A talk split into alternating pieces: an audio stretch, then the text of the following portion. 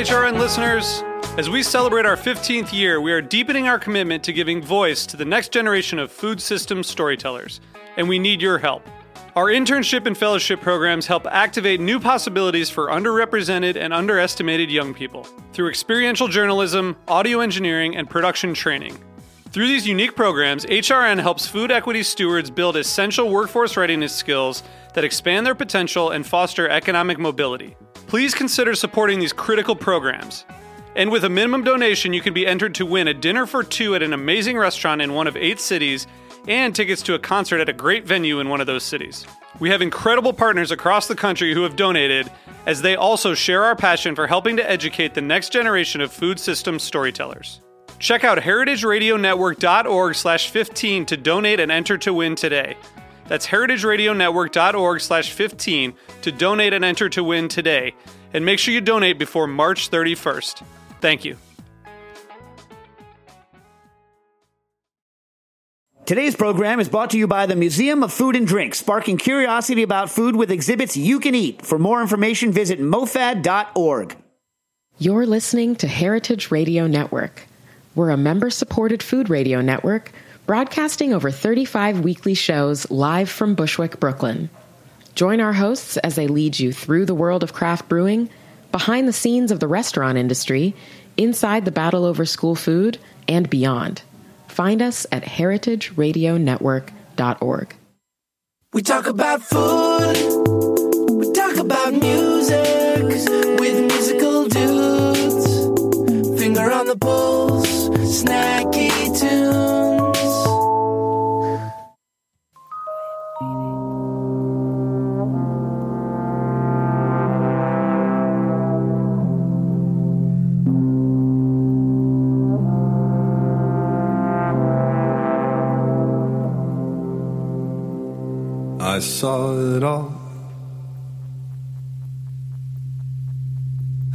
On the golden sheet.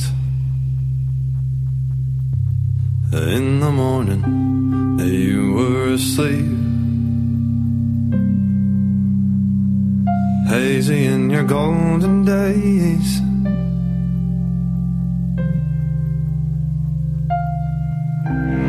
There was a child moving on a mother's breast, breathing only a dust in the light. But you know it's awfully hard to dream.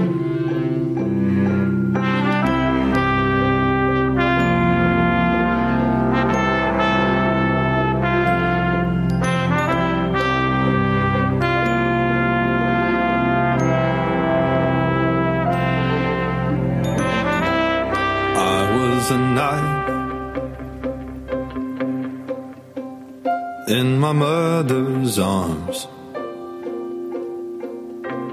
Black as morning, wearing the lights. Glowing so my sister could see. I felt it all. But you know it's awfully hard talk about it. Try to recall the girls when I was 17.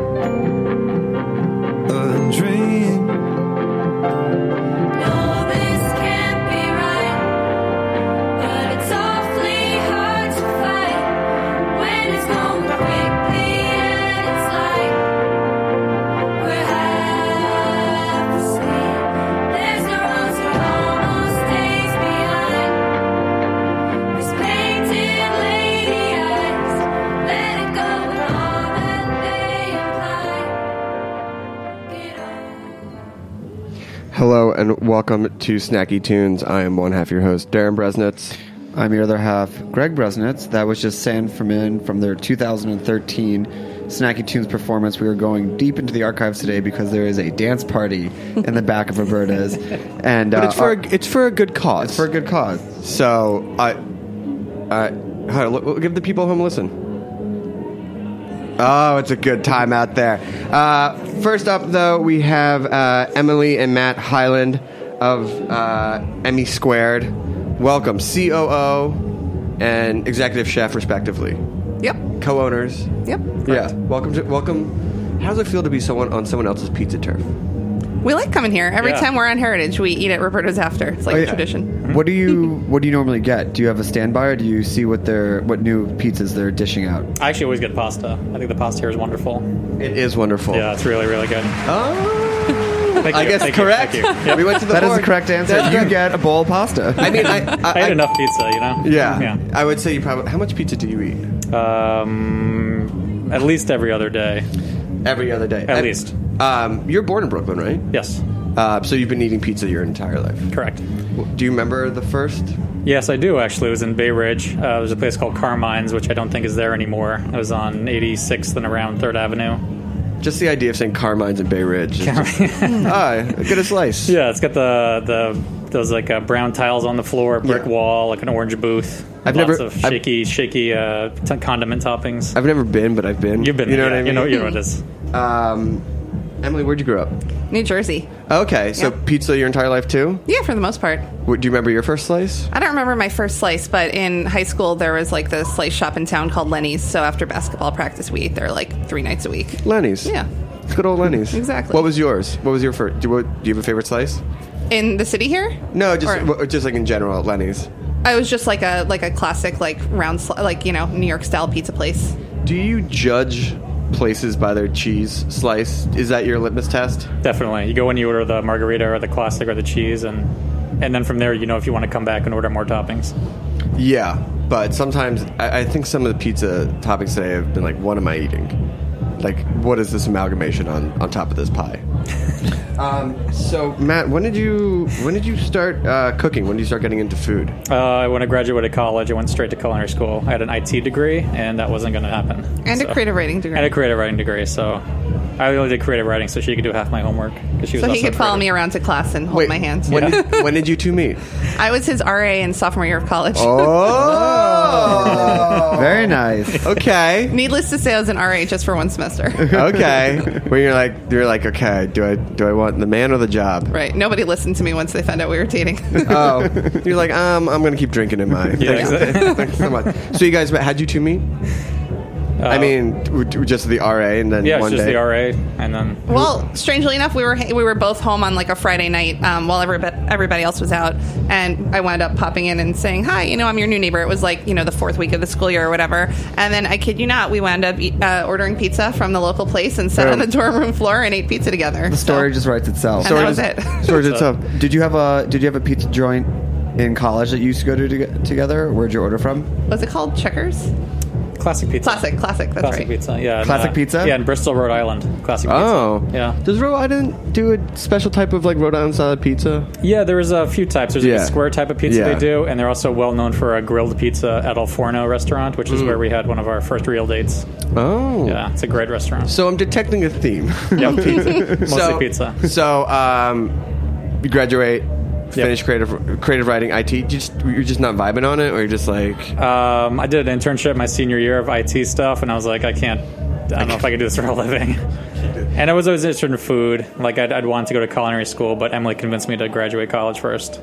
That's good. Yeah. Just have that college degree. Did Exactly. It, did were you happy to have that college degree when you were in culinary school? Yeah, definitely. I think I was one of the few people that had one, and um, you know, it, it's good to have sort of a business or just a, a background, mm-hmm. and like how to how to like run a business or do something like that. And when you, I mean, when you were opening your first spots, did that really play a role into it? So many people like, we opened up, we didn't know what we were doing. It was crazy. No one did our books. It was like we were in total, like you know, tax hell. Like three years into the, to it, where you just felt that you were much more set up and prepared from day no, one. no, I don't think so. I think that that, that happened, but but on the uh, IT side of it, like setting up routers, and, Oh, like yeah. internet stuff, I know how to do that You're really like, well. Yeah, POS worked on day one. We never had to call anybody. It was amazing. I, I do fix all the POSs usually. But you do hate to do it. Yeah. I do hate to do it, but I fix all the uh, electri- like hardware. Damn, I wish to rather be there. So uh, you're in culinary school, and then obviously you two share a love of pizza.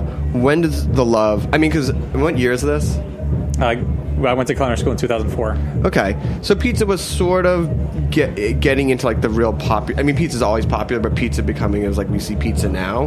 Like, when did you start thinking like I might want to get into the game, or when did you start thinking like maybe I'm going to just go work at some other restaurants first? Yeah, I, I got um, I was working at just some restaurants as like a line cook, um, and then around 2011, um, this pizza place opened near our apartment, and I wanted to like kind of focus on one specialty item, like a pizza or like some sort of dough kind of thing. So I went trailing at different restaurants, and and the pizza place that opened like.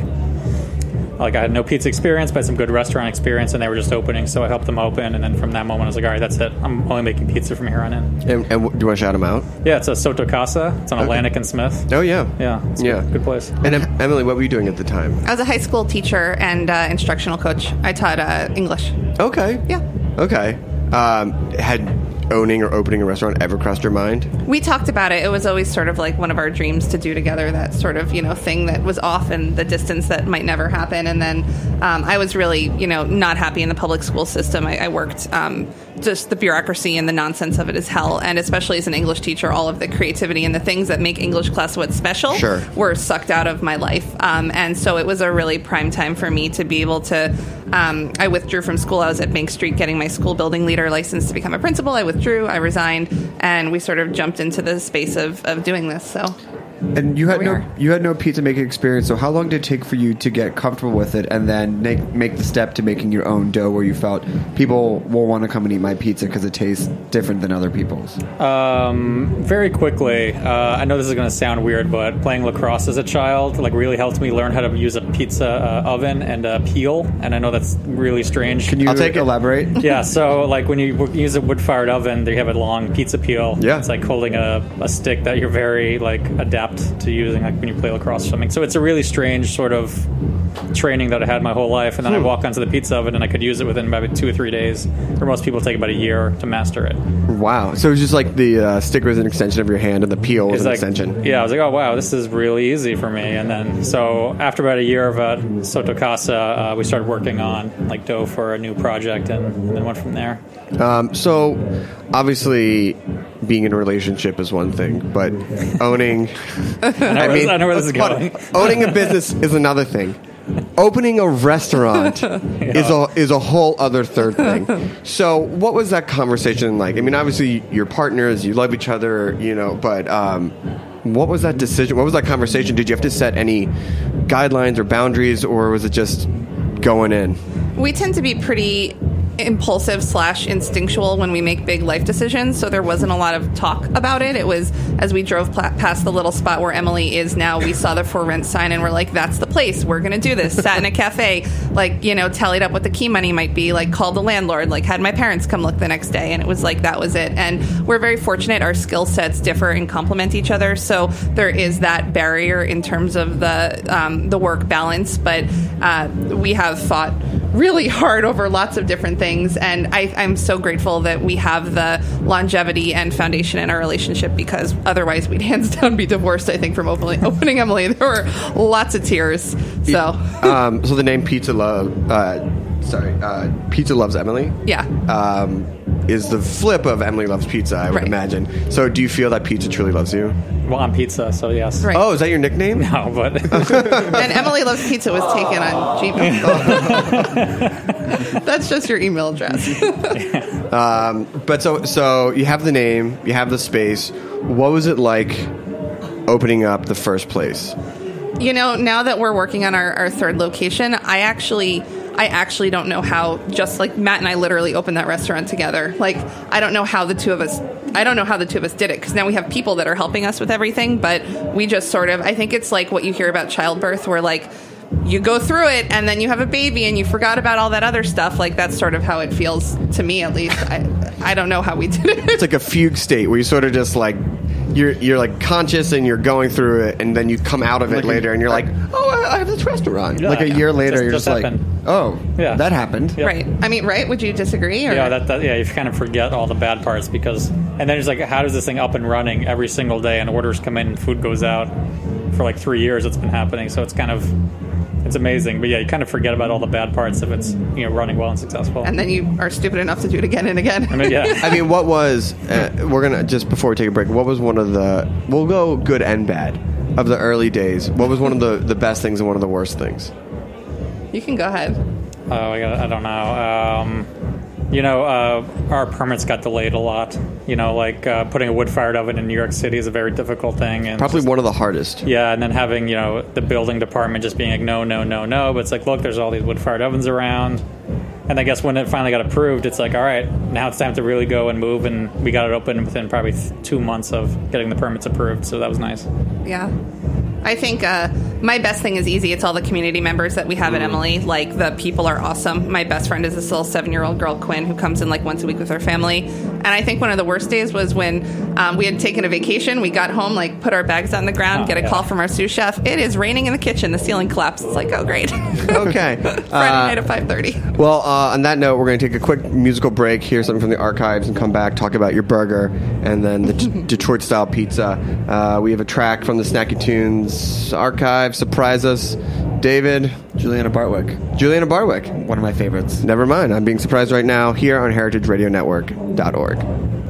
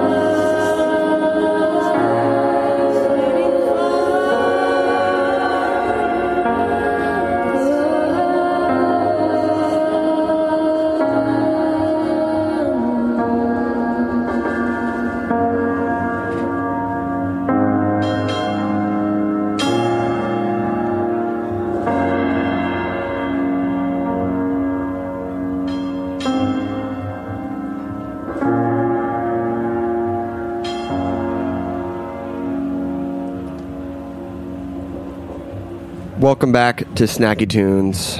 Uh, we have Matt and Emily of Emmy and uh, sorry, Emily and Emmy Squared um, talking about talking about pizza. Pizza's been a through line of your entire life. Um, so uh, Let's talk about that burger. let's talk about that burger though. Speaking of pizza, the Speaking of burger. burger, the Speaking burger. about that pizza, let's talk about that burger. So you have a you have a burger. Yeah. Um, and obviously burgers are you know they're they're still hot, still hot, but you limit your burgers to twenty five. yes. Why? Uh, we have a very small restaurant, um, and we're built to make unlimited pizza. so we got this really uh, cult following of our burger. Um, at the same time, like New York Magazine and The Infatuation, Yeah. and a couple other guys just blew up our burger um, almost immediately. And then we started getting phone calls like, "I want 100 burgers to go" because they thought we were Shake Shack. so uh, we were just like, "All right, let's." Let's make this functional so we can have good quality, we keep consistency, Yeah. and you know, 25 um, is just a, a nice round number. And, um, Do you sell them out all the time? yeah, every, every night. Every But on night? Saturday and Sundays at lunch, we're able to, because of staffing and stuff, do unlimited at lunch. It's a three hour service, and we can handle it in that contained sort of place. Pro tip: You want the burger? You don't want to stress out? Go during lunch. Exactly. How, how quickly does it sell out? Um, sometimes it's under an hour. Yeah, last Um, night was like 610. So, yeah, so that was Wow. an hour and 10 minutes. And then sometimes, um, you know, during the week it can be a little slower, like 9 o'clock. So, Um, so Emily's been open for a minute, right? How long did it open before you start saying like, let's double down? Let's like I, I I remember only the good stuff, and I remember it was super easy to open a restaurant. Um, I love setting up POS. It's my favorite. Yeah. yeah, I love it. hey, honey, we don't need an IT guy. You got me. Um, so, what made you decide to open up Emmy Squared, and what did you, I guess, what did you think you could add to the conversation? Like, what more could you add that you couldn't do within your first restaurant? Well, I think that uh, square pizza has always been something the two of us have loved. We've always loved to order that. In the old days back in Tribeca, we used to eat a lot, eat a lot of square pizza. And um, our friend Adam Kuban um, runs a Margot's pop up, which is his bar pie pop up out of Emily, and he cooks in pans. And so the marriage of uh, square pizza and cooking in a pan is something that's really inspired us for a long time. And Matt's been fiddling with that since Emily opened. And um, we had, you know, we've always had folks interested in helping us grow, and um, so we had some friends that uh, sort of pushed us in that direction, and here we are. So, for those who don't know what Detroit style pizza is, because I will admit, until I saw your Instagram, which my wife can attest to, I obsessively follow, and I go, I go, Anna, like, look at this pizza, and she's like, yes, there, that's that's very nice. Um, how did you? What is Detroit style pizza, and how did you first hear about it? Especially being primarily East Coasters your entire life. So it's well, I can maybe talk about the characteristics, and then you can talk about it too. But um, it's typically cooked in an eight by ten uh, pan that's modeled off of the pans that steelworkers used in Detroit to hold auto parts. So awesome. Yeah. so so just like like blue collar, like oh. um, and it has like a super cheesy crust called the Frico crust. It has like a, a pretty crispy bottom, like a really airy middle, and then the sauce goes into parallel stripes uh, down the length of it. You, you know I'm excited. Yeah, right? You know we're coming in tonight. This isn't even a joke. we're coming in tonight. Um, and so, what made you wanted to make that type of pizza? I mean, you. I mean, you get to lay claim that you you're New York, Brooklyn's first Detroit style pizza. Uh, I believe so, yeah. Come on, a little bit more conviction. Come We on, are. Sure. Yeah, we yeah, are. we are. Yeah. Um, so what makes? I mean, obviously you've been mastering a, a certain type of dough and, and getting popular with that. Um, what made you want to be like, we're making this type of pizza, and we are saying we're not just dedicating like Sunday nights get to Detroit House Pizza, like a whole restaurant dedicated to it. Um, you know, it's sort of the same way the I guess the Emmy Burger evolved, where it's just I put something on the menu because I want to eat some other style. Like I wanted a burger at the end of the night and things like that. Whereas like this was like, all right, well, I want to be able to have square pizza whenever I want to eat it. So I'm just going to open a square pizza restaurant. Yeah, I mean, so that that's rolls. sort that, I mean, that's really how we we operate. Like, And does the dough does the dough differ at all? Did you have to come up with a new recipe, or is it the same dough as your other pizzas? Oh, it's very different. Uh, it's a higher hydration. Um, it proofs in a pan overnight, so like it, it does. Um, it's a little more airy um, because it's not cooked in a wood fired oven the way our uh, dough at Emily is. So it, it is a different process, different ingredients, everything. Any sports help you prepare uh, for the Detroit style pizza? Or? Uh, just being, I think, overweight in college was a good, uh, good preparation for eating a lot of thick pizza. So, Yeah, that uh, Yeah, that, that's- that's deep dish sport. Pizza Hut, Right, right? yeah. um, so you know, uh, being a couple having two restaurants, what is it like? I mean, uh, do you have to just divide and conquer even more? Do you bring more people into the team? Like, how do you guys? How do you two run two successful businesses together?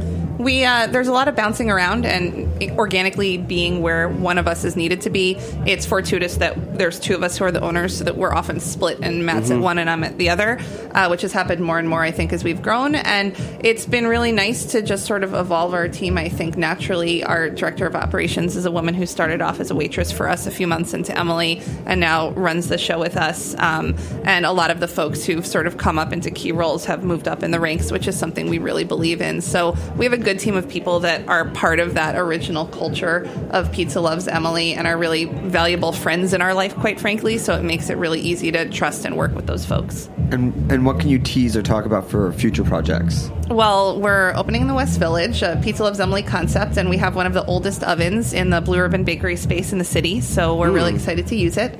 And uh, yeah, we'll hopefully be open not too long from now. Was it there already, or did you acquire it and bring it into the new location? It's built into the building. Uh, Yeah. So is that easy for permitting? Like it was all done. yeah, yeah, basically, they think it's it's grandfathered in. Yeah, the Blue Ribbon guys think it's from the 1850s. Wow. So it's an old oven. Have you gotten to? I mean, obviously, every oven is is different. How long does it take for you to learn an oven? Uh, well, we're going to have to change the dough and things like that, so we have to see what um, you know, see what works in that temperature oven and things like that. Because Yeah. it's just so much hotter. Um, it'll probably be cooler actually than, Oh, okay. than the oven we're using at Emily. Um, so yeah, we just kind of have to wait and see once it's once we can really get it fired. And It's see. 18 feet deep.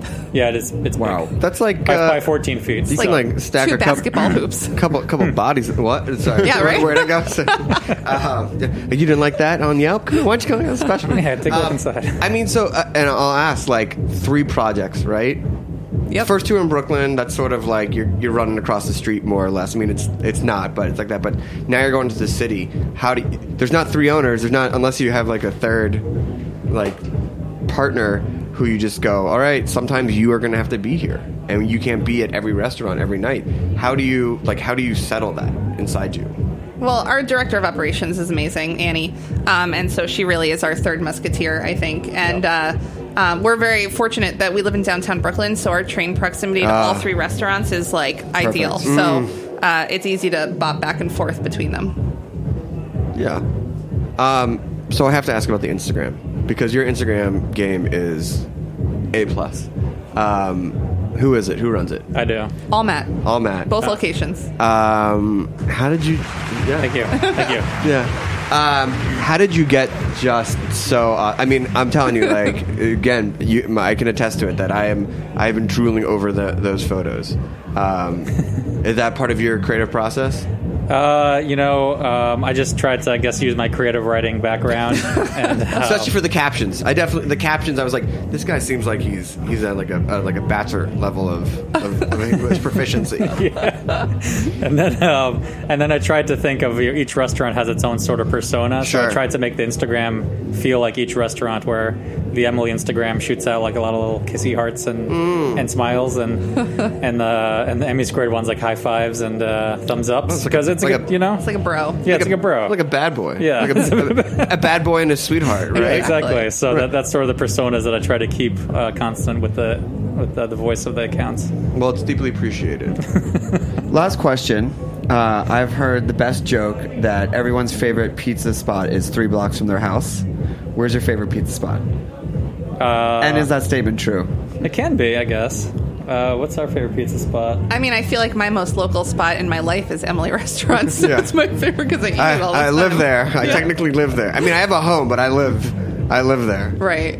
Um, I'd say my favorite pizza place is three blocks from Emmy Squared. Uh, best pizza. I like that place. Uh, Best Pizza's great. Shout Yeah. out to Best Pizza and Roberta's because that's where Yeah. where we're sitting. Um, all right, so oh, and I'd be remiss to say that I heard the decorations at Emmy Squared are all knickknacks from your childhood. Both restaurants, Both actually. restaurants. Yeah. Yeah. That's great. So you're like mom, dad, ship everything up from the bedrooms, and the Basically, attics. yeah. Um, awesome. Well, uh, where can people find you online? Instagram, Facebook, websites. Make reservations. We're on we're on Resy, we're on Caviar, and Pizza Loves Emily uh, and Emmy Squared Pizza on Instagram. Awesome. Um, fantastic. Oh, what's your favorite holiday to serve pi- for like delivery pizza? Like Super Bowl, New Year's. What do you what do, what do you guys love? Uh, New Year's Day, everyone is Yeah, New Year's Day is hung great. over and wants their carbs. That's a yeah, good day. Yeah. at that's a big day. restaurants. Yeah, it's a the big big. day. You're just like putting in that seed money for number three, number Yeah. four, number five. Like here we go. Everybody go and have a big night. Uh, well, thank you so much.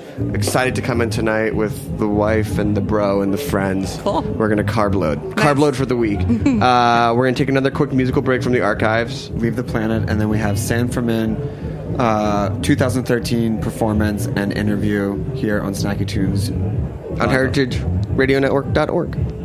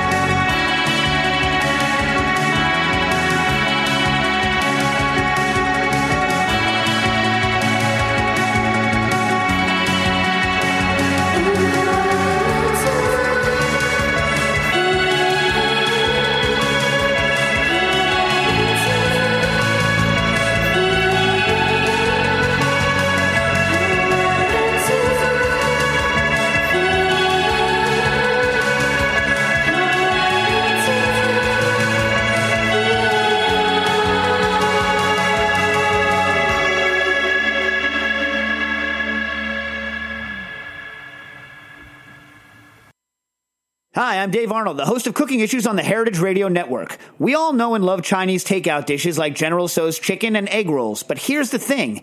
Even though we call it Chinese food, it's not like the food you'd find in China. What's the story behind this cuisine, and how did it become so popular that you can find a Chinese American restaurant in nearly every town in the country? The answers may surprise you. Visit the Museum of Food and Drink in Brooklyn and see our newest exhibition, Chow, Making the Chinese American Restaurant. Chow engages visitors with compelling accounts of how Chinese immigrants overcame racism and created Chinese American cuisine. Discover the science behind the flavors of your favorite takeout dishes, feast on rotating tastings developed by the country's most talented Chinese American chefs, and try your hand at writing your own fortune, which will be baked into actual cookies by a 1,500 pound fortune cookie machine. What better way to learn, connect, and eat? You can visit Chow at the Museum of Food and Drink on Fridays through Sundays from noon to 6. Tickets and more information can be found at mofad.org. Uh, all right, welcome back to Snacky Tunes. Uh, we have San Fermin in here, all five of you, but you guys are kind of rolling a little light today. Uh, do you want to go around the room and introduce yourselves? Uh, sure. Uh, I'm Alan. I'm Ellis. Rae. I'm Eliza. I'm Tyler. Okay, great. Um, well, it's nice to meet you guys. I saw you all play at Glasslands a few weeks ago. I was pretty blown away. Uh, pretty amazing. Um, but let's start with Ellis because this is pretty much your. Maybe I'll swing that mic towards him uh, a little bit. Uh, yeah, that guy right there. Um, this is pretty much you know your your baby to begin with, to say the least. So, do you want to give a little history on you know how the record came to be, or how you uh, chose to write this in like a beautiful, what sounds like epic setting? Yeah, yeah. It was uh, it was actually right when I graduated from college. I had this idea to write this uh, album, sort of as a as a single piece. And I had actually right before I graduated, I had done a concert with my band, and then with a bunch of chamber music that I had written. Um, and the the chamber music was the first half, and the band was the second half. And I was, you know, sort of the process of putting that all together. Uh, I realized that I could make those worlds come together in a way that felt really natural for me. So I went to Canada and I stayed in a cabin in uh, Banff, which is in Alberta in the, in the mountains. Beautiful. And yeah, it's super beautiful. And and uh, I guess I was there for I I was there for two months, and I planned the record out on the way there, and I, I wrote it, you know, all sort of in MIDI format. And I knew that I'd be writing for Alan because he's always been the guy that I work with uh, with vocals and a friend from since we were 14 or 15.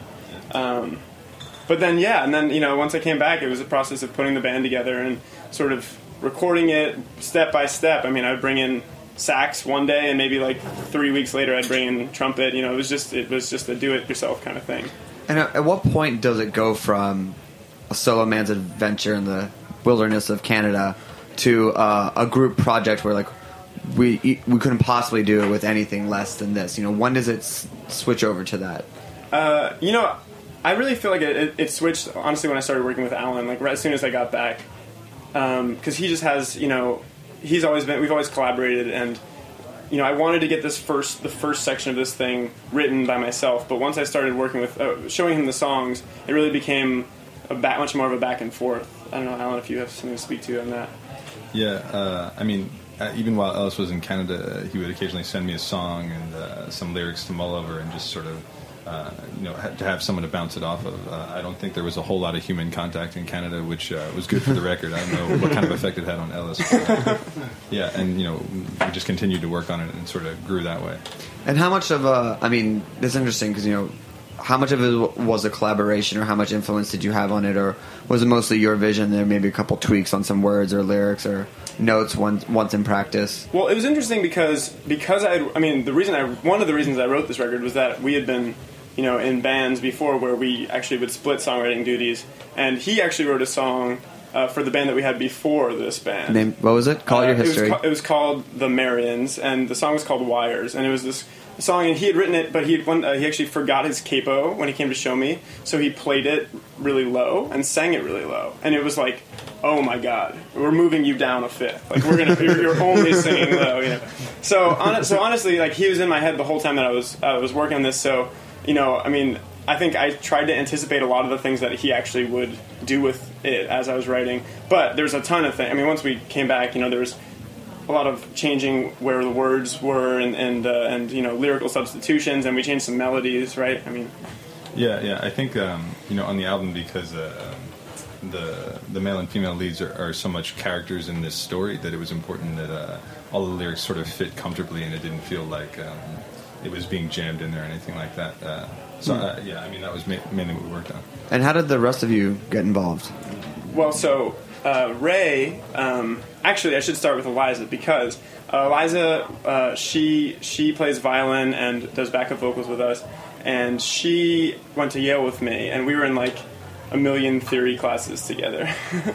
Yeah, El- Ellis and I were both music majors at Yale, so we, he just knew me from that. And when he was starting to get people together to do this project, and uh, the band was going to have its first performance, he asked me if I would be interested in being involved. Um, just because I, I do both uh, sort of classical singing and classical violin, and, and since um, you know, th- as you know, this sort of genre crossover with with this music, he wanted to have people, I think, coming from that background um, as well.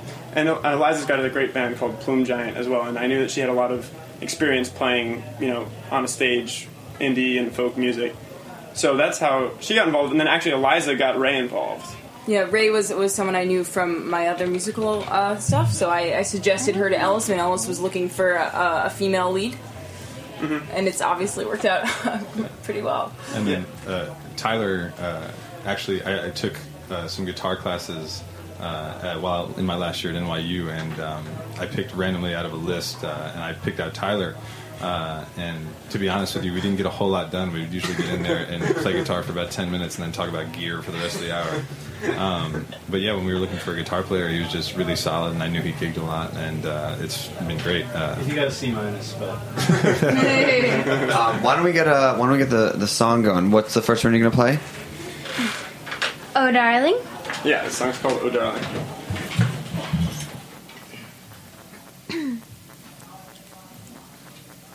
One, two, three, and.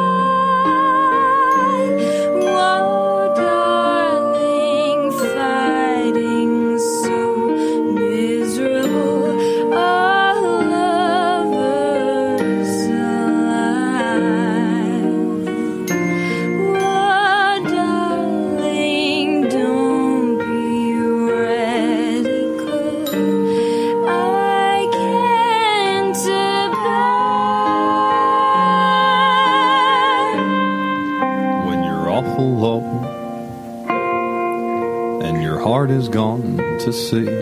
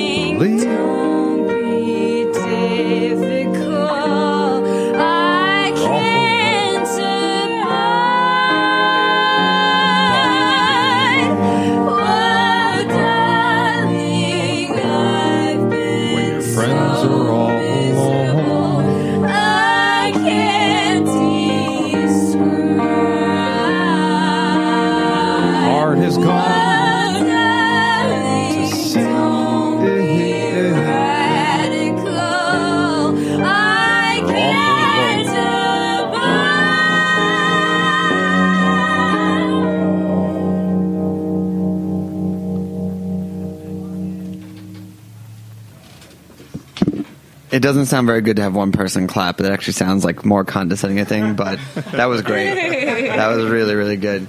So let's talk about the themes on the record. Um, you know, where you know where does the inspiration come from, and you know how did you structure something, and including the, that you knew that you were performing it in arrangements versus like some of your older, more traditional rock bands.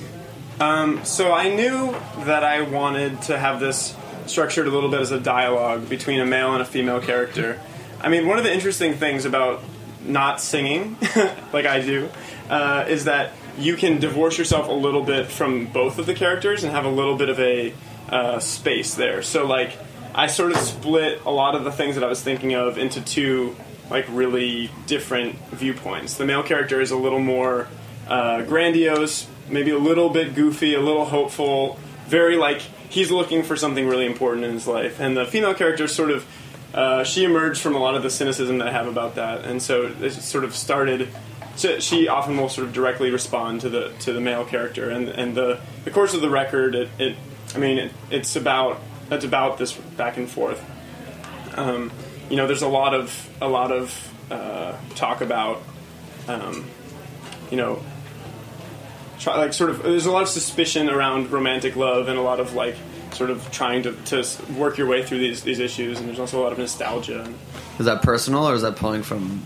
it's pulling from, pulling from a lot of things i mean i think the so um, personal. no, you know, it's, it's it's really like a mixture. Uh, I was reading a lot of a lot of books up there, um, and that helps. Also, when you're in a space like that, you know, where you don't have anyone really that you're spending time with except for yourself, uh, all the any little emotion you're feeling gets sort of expanded to fill that space. You know, um, so being just out of school, you know, being you know, a lot of my friends were making very important decisions with what they were going to do with the rest of their lives, and I think that was that was certainly personal. That that kind of the suspicion and scaredness and all that stuff that I had about that was definitely So the record comes out September 17th, Yes. Downtown, which is one of the best record labels out there. How did you end up connecting with Downtown for for this record? Uh, actually, it was kind of funny. Um, so some of the early stuff I, uh, I showed my girlfriend. Obviously, she made me. Uh, and her roommate had a friend who was interning at downtown. Um, and yeah, some of the songs got passed along. And uh, Josh Deutsch, um, who runs downtown, uh, showed up at our first show, which was uh, at Pianos uh, in the Lower East Side, um, and came up to us right afterward and really loved it. Um, it was awesome. We had, uh, I mean, you think this is a big group. The first time we got on stage, I think we had like 13 people on the stage of pianos, which is actually shoulder to shoulder. Yeah, I was gonna say even thinking eight on that stage is kind of pushing it. Oh yeah, we're like we're stripped down now, but it was you know 12 or 13 people, and he came up after, and the crowd was really supportive. Lots of friends, obviously, but um, they had us play Sonsick twice. yeah, they, they asked for an encore at the end, and it was just uh, it was an amazing experience. And then Josh was sort of um, you know right there, and downtown has been awesome uh, the whole way, really supportive. And how are you taking uh, eight people on the road for the first time? Uh, I think we, we're each taking a separate car. Eight cars. Yeah. Yeah. Uh, I mean, it's we're we're definitely we're we're definitely comfortable. Uh, with each other. yeah. And uh, you know, I think we're I think we're getting a big big Yeah, van, right? we'll have a big van. There's, a, I mean, Yeah. we've performed enough shows where we're shoulder to shoulder that like being in a car shoulder to shoulder will be just fine. I think. yeah. And what cities are you guys hitting? Um, we're doing. Uh, it's going to be. Um, I mean, a, a lot of big metropolitan areas. We're doing all the big cities on the East Coast. We're doing uh, Milwaukee. Milwaukee, which is Rae's Is that where you're from? Yeah. Yeah. Homecoming. Yeah. Uh, and we're uh, then we're going to hit all the cities on the. We're doing uh, San Diego, LA, up the West Coast, all the way to Vancouver, and then eventually to Iceland, and then hopefully after that to You England. pointed that way. Iceland's the other way. Um, airport's out. Yeah, airport's that way. Um, that's amazing. And then playing uh, here September 20th at LPR, which is a perfect setting for you guys. Um, just a beautiful, beautiful venue, and I think will lend greatly. Um, I want to make sure we have time for one more song, but um, if you want to give people the nuts and bolts where they can find you, how they can follow you, pre-order the record. I'm sure it's available now, and um, and I saw congratulations streaming on NPR today Yeah. as well, which is amazing. So Yeah. uh, congrats to that. Yeah, so That, that stream just went up. Um, yeah, you can stream it on NPR. It comes out uh, next Tuesday. Uh, I think you can pre-order it on Amazon, uh, and then obviously you know Twitter, Facebook, all of the Yeah, San social- Fermin Band. Look us up on Twitter. We, we, uh, Awesome. So what are you gonna take us out with? uh, this song is called Methuselah, and uh, this one's got acoustic guitar. It's the only song in our set that has acoustic guitar. Gotcha. Um, well, everyone, thanks for uh, thanks for listening. Thanks to our guests from Feast Portland. Uh, this will actually be our last Monday episode for Snacky Tunes. After four years, we'll be moving to Sundays because we just can't swing leaving work anymore. Uh, so um, thanks for everyone listening and for everyone coming by. But we will be back next Sunday with a whole new episode. Uh, take us out. One, two, Pass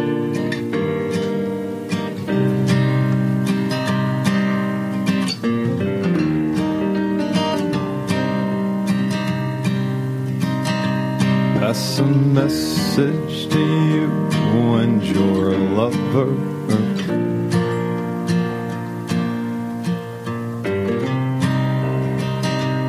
Like a dirty bouquet with your wine.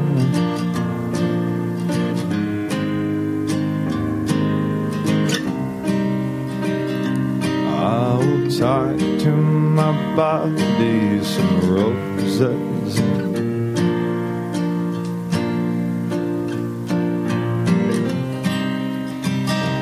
I will fly till I get you alive.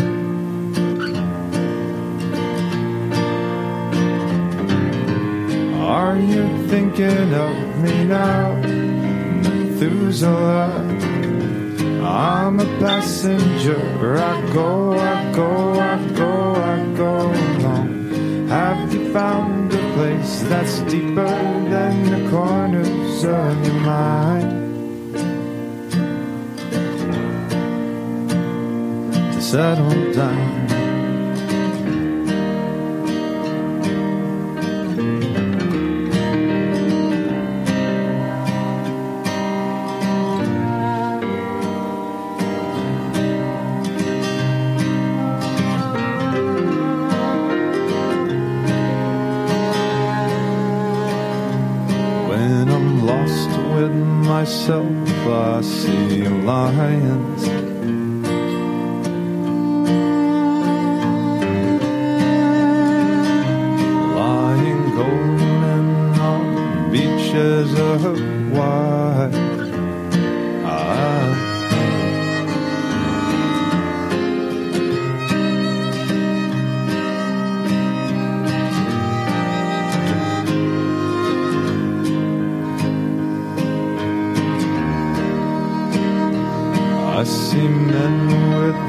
Boats in the weather.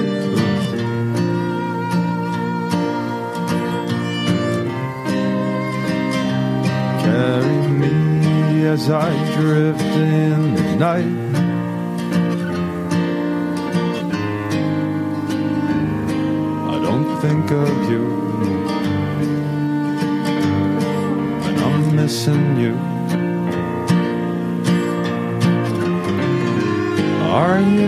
Thinking of me now, Methuselah? I'm a passenger. I go, I go, I go, I go along. Have you found a place that's deeper than the corners of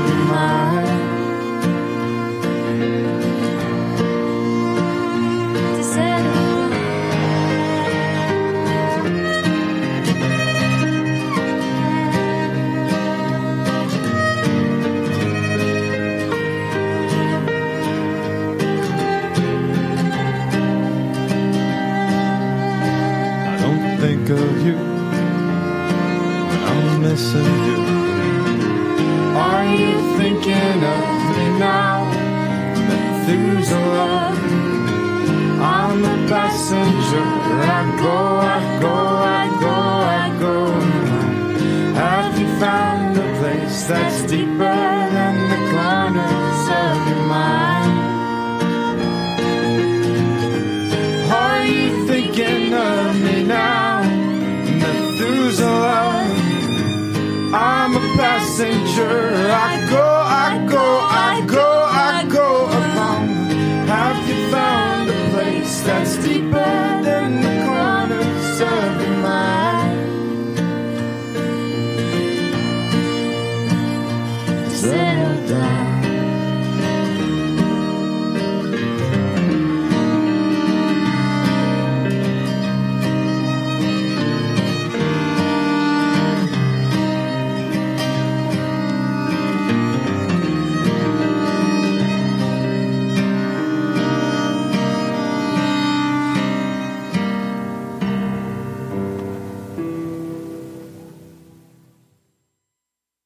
talk about food. We talk about music with musical dudes. Finger on the pulse, snacky tunes. Thanks for listening to Heritage Radio Network, food radio supported by you. For our freshest content and to hear about exclusive events, subscribe to our newsletter. Enter your email at the bottom of our website, heritageradionetwork.org. Connect with us on Facebook, Instagram, and Twitter at heritage underscore radio. Heritage Radio Network is a nonprofit organization driving conversations to make the world a better, fairer, more delicious place. And we couldn't do it without support from listeners like you. Want to be a part of the food world's most innovative community? Rate the shows you like, tell your friends, and please join our community by becoming a member. Just click on the beating heart at the top right of our homepage. Thanks for listening.